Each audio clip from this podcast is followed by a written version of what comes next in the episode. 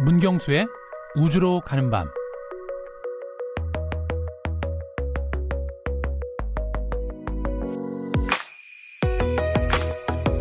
사람 눈으로 관측할 수 있는 별의 개수는 5천 개쯤 된다고 합니다.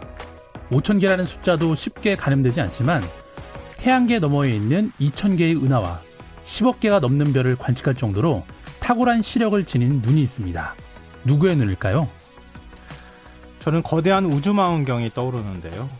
우주 공간에 떠서 별을 관측하니 아무래도 지상에 있는 망원경보다 더 정밀한 우주를 인류에게 보여줄 수 있겠죠.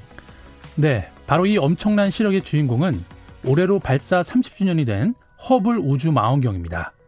우주를 보는 인류의 창이라는 미션을 부여받고 30년간 쉬지 않고 95분마다 지구를 돌며 미지의 우주를 관측하고 있습니다.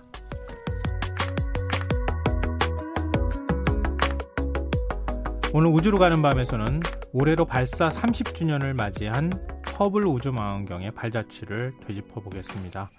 오늘도 문경수 과학탐험가 나와 계십니다. 안녕하세요. 네, 안녕하세요. 예, 작년 이맘때 허블에 네, 대해서 맞습니다. 우리가 얘기를 했던 적이 기억이 나요. 네네. 근데 발사 30주년이에요. 그렇죠. 의미가 있는 해죠. 정말 우리가 보통 이렇게 10년 단위로 끊어지는 네, 해 네, 네. 이럴 때는 좀 더 아무래도 그렇죠. 더 축하하거나 행사를 크게 하는데요. 네. 30년이면은 언제예요? 90년. 그렇죠. 1990년에 발사한 네, 거네요. 맞습니다. 네. 어. 네, 일단 그 이 허블 우주망원경의 정확한 생일날은 1990년 4월 24일입니다. 음, 이것도 네. 생일 따지는군요. 그렇죠. 네. 거의 뭐 한 달 반쯤 지나긴 했는데 네. 어, 그 4월 24일 날 우주왕복선 디스커버리호에 실려서 네, 반사경 2.4m 정도 되는 이 허블 우주 망원경이 어, 지상에서 560km 상공으로 예, 발사를 하게 됐는데요.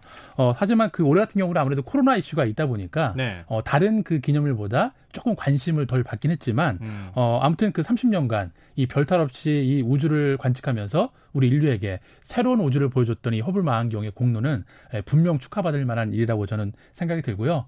어, 그리고 이제 개인적인 좀 여담인데, 어, 제가 이 허블 우주 망원경 20주년 때, 어, 기자 생활을 했었는데, 네. 그때 제가 이 20주년 특집 기사를 썼던 기억이 나서, 예, 음. 개인적으로 좀 더 감격스럽습니다. 문경수 과학탐험 같은 나이가 이제 꽤 많이 됐습니다. 허블 우주망원경 30살? 음, 그거보다 좀 많죠. 네. 어, 근데 지금 망원경 이름이 사람 이름을 따서 지은 거죠? 그렇죠. 네. 네. 그 천문학자 에딘 허블의 이름을 따서 지었는데요. 네. 어, 일단 그 천문학자가 정말 그 업적을 높이 산 사람들이 정말 많은데, 어, 이 에딘 허블의 이름을 따서 망원경 이름을 지은 거는, 어, 그만한 이유가 있는 건데요. 어, 바로 이 에딘 허블의 어, 우주 팽창 이론이 어, 정말 우리 인류의 우주관을 바꿀 만큼 음. 큰 업적이라고 이제 사람들이 인정했기 때문인데 어, 사실 그 이 우주가 팽창한다는 의미에는 의미는 뭐냐면 과거에는 우주가 더 작았고 예, 더 작은 점이었던 순간도 있었다는 말인데요. 음. 어, 즉 이런 얘기 좀 더 풀어서 설명을 드리면은 네. 어, 우주가 무한히 작은 점에서 출발했다라는 이 빅뱅 이론도 이 우주 팽창 이론을 근거로 해서 나왔다고 보시면 됩니다. 음. 네, 그렇기 때문에 결과적으로 어, 우주 탄생과 진화를 설명하는 데 있어서 이 근간을 만든 사람이 에딘 허블이기 때문에 어, 이 허블 우주망원경 이름을 어, 1순위로 에딘 허블로 올렸다고 합니다. 그러니까 우주 팽창론을 그렇죠. 그러니까 빅뱅 이론에서 시작이 돼서 팽창 우주는 계속 팽창해 가고 그렇죠. 있다. 네네. 이거를 풍선처럼 부풀어 오른다는 거죠. 예. 네. 아, 풍선처럼 부풀어 오르는. 네. 그렇죠. 어찌됐든 계속 우주가 그렇죠. 커져, 커져가고 네네. 있다는 거 아닙니까? 맞습니다. 우주가 네. 어디 끝이, 끝이 어딘지는 우린 잘 모르지만 그렇죠. 아직은. 네네. 사실 우주, 그 큰 우주가 뭐 몇백, 몇백 광년 정도 떨어지거나 몇백 광년보다 더 크죠? 사실. 그렇죠. 그렇죠. 그 정도 크기의 우주가 어떻게 점 하나에서 시작이 됐지? 네. 사, 사실은 그 이제 철학적인 개념이 좀 가까운데 과학적으로 그 사실을 증명해 보였다는 거 아닙니까? 네. 그렇죠. 그런 게 있기 때문에 또 많은 결과들이 나오고 있고요. 네. 음, 근데 우주 공간에서 망원경을 네. 그러니까 지금 이제 지구에서 관찰하는 것과 네네. 지구 바깥에 허블 우주 망원경 같이 네네. 이런 큰 망원경을 설치하는 것의 차이는 뭘까 궁금하신 분들이 있을 그렇죠. 그 가장 근본적인 차이는 이렇게 보시면 되는데요. 어, 사실 지금 우리가 그 밤하늘에 반짝이는 별을 보는 거는 어, 과거의 별빛을 보는 거잖아요. 네. 네. 근데 문제는 뭐냐면 이 별빛이 대기권을 통과할 때 이 대기에 흔들리는 이 산란 현상 때문에 음. 상이 이렇게 흔들리게 됩니다. 예. 네, 그래서 우리가 볼 때 별이 빛나 보이는 건데, 어, 사실 우리가 볼 때는 좋은데, 아무래도 그 과학적으로는 정밀한 관측이 어렵겠죠. 네, 그래서 이렇게 대기의 산란에 영향을 받지 않는 이 대기권 밖으로 이런 망원경을 쏴서 어 이제 정밀한 그 관측을 하게 되는 건데요. 어 굳이 이제 비유를 드리자면 어 지상에 사실 허블 우주 망원경보다 반사경이 두세 배 큰 망원경들이 많이 있습니다. 그런데도 불구하고 네. 어 30년이나 된 이 허블 우주 망원경의 해상도를 거의 손끝만큼도 못 들어간다는 거죠. 아, 그 정도예요? 네, 그 전파망원경은 그 그거보다 낫지 않나요? 어, 아니에요? 낫기는 한데 사실 네. 전파망원경은 사실 이미지를 찍을 수는 없잖아요. 어, 네, 그렇죠. 뭐 그렇죠. 우리가 망원경을 봤을 때 그렇죠. 바로 우주가 보이는 것 같은 형태가 아니라 그렇죠. 전파를 전파, 전파를 시험을 해서 스펙트럼을 분석하는 거기 때문에 네. 조금 차이는 있는 거죠. 예, 그런데 사실 이 더 놀라운 건 뭐냐면 어, 이 우주 망원경이라는 개념이 나온 게 사실 인공위성이 발사되기 전인 1946년도에 처음 창, 창론이 됐습니다. 음. 네, 바로 미국의 천체물리학자인 이 라이먼 스피처가 대기권 밖에 망원경을 설치해서 네. 우주를 선명하게 관찰하자라고 제안을 했는데 네. 어, 44년 뒤에 그게 현실이 된 거죠. 어, 참. 근데 90년에 네. 허블 망원경을 발사할 당시에는 네. 이게 쉬운 일은 아니었을 것 같아요. 어, 그렇죠. 일단 가장 큰 이슈가 뭐였냐면 어, 일단은 이게 1986년에 발사하려고 계획을 세웠습니다. 음. 어, 그런데 문제는 그해 바로 우주왕복선 챌린지호가 네. 폭발하는 사고가 났기 때문에 아. 모든 계획이 취소가 됐죠. 예. 네, 근데 이미 다 조립을 해놓은 상태인데 어, 발사가 미뤄졌으니까 어, 이 우주망원경을 청정실에 보관을 했대요. 계속 음. 전력을 공급하면서. 음. 근데 그때 그 들어간 유지 보수 비용이 한 달에 600만 불이 들었답니다. 600만 불이면 얼마예요? 네. 저도 갑자기 계산이 안 되지만 예, 하여튼 뭐 6억, 60억. 뭐 그 정도 되는 거죠. 어, 한 6, 70억 정도 든다는 거네. 네, 그렇죠. 예, 어쨌든 그렇게 이제 4년 정도를 더 유지한 다음에 일단 그 우여곡절 때 발사를 했는데 어 문제는 첫 번째 그 관측 이미지를 받고 나서 과학자들이 패닉에 빠진 겁니다. 네. 예, 바로 초점이 나간 사진이 전송이 된 겁니다. 어. 네, 그 수준을 들여서 네, 수준을 들여서 쌓아 올렸는데 네네. 네. 이미지를 봤는데 이게 잔상이다 막 퍼져갖고 나온 거예요. 네, 그래서 이제 문제를 그 조사해 보니까 이 반사경을 깎는 장치에 어 프로그래밍 오류가 생겨서 그렇게 어, 그 렌즈에 문제가 생겨서 네. 그런 이제 흔들린 잔상이 들어온 건데요. 어, 그래서 이제 결국 3년 동안 이 광학계 보정 장치를 새로 개발을 해서 다시 93년도에 네, 인데보어라는 그 우주항복선에 다시 실어서 이제 교체를 하게 돼서 이제 선명한 이미지를 받게 되는데 예. 어, 그 당시에 그 사회 분위기가 어땠냐면 어, 이렇게 3년 동안 그, 그 이런 그 문제를 해결하는 과정 안에서 네. 어, 어떤 언론사도 어, 이 허브리즘 환경에 대한 그런 비난 기사를 한 건도 쓰지 않았다는 겁니다. 네. 아마 우리나라 같았으면 어떻게 뭐, 예. 책임자 뭐 난리 네. 그 결국 뭐 이런 것 같아요. 어, 왜 그러냐면 예. 일단 어려운 일이고 예, 한 번도 해본 적이 없는 일이니까 어, 이거는 뭐 그럴 수 있다. 기다려주자 뭐 이런 의미였겠죠. 그런 아저 우리나라 언론을 제가 너무 낮게 평가하는 건가요? 그런 모습들을 제가 별로 못 봐서. 네, 아무튼 이제 필요한 이런 아, 비난을 쏟아내기 바쁜 것 모, 네, 네. 모습들을 네. 너무 많이 봐서 사실 조금 그런 말씀을 좀 드렸는데요. 네, 네. 이 지금 이게 허블 우주망원경이 제가 알기로 한 5조 6천억 그렇죠. 만드는 비용만 맞습니다. 네. 그 지금 한 달에 유지 비용만 60억씩 들어가지고 그렇죠, 쏴 그렇죠. 올렸는데 네. 뭔가 이렇게 사진이 정확하지 네. 않은 사진이 오니까 얼마나 깜짝 놀랐겠습니까. 그렇죠. 네, 네. 근데 영화 그래비티 보면은 허주, 허블 우주망원경을 수리하는 그렇죠. 우주인이 그렇죠. 첫 번째 장면에 그 장면이 나오죠. 예, 예. 그러다가 네. 막 튕겨져 나가고 막 그렇죠. 깨지고 막 이런 네, 우주 쓰레기를 맞아서 실제로 그런 일이 있었어요. 어, 사실 그런 일도 있었는데 어, 일단 허블 우주망원경도 이제 첫 번째부터 그런 문제가 많았기 때문에 어, 이제 그렇게 수리를 했고요. 예. 그 뒤로도 지난 거의 25년 동안 총 다섯 번에 걸친 수리를 거쳤습니다. 음. 네, 그래서 실제로 뭐 부품도 교체하고 또 소프트웨어도 업데이트해서 어 여러 번째 그 교체를 했는데 어 이제 뭐 다른 관점으로 말씀을 드리면 어 여러 대의 우주 왕복선이 있는데 폭발했던 그 챌린저를 제외하고 제외하고는 네. 모든 우주 왕복선이 이 허블 우주망원경 수리 미션에 다 참여를 했다고 보시면 되는데요.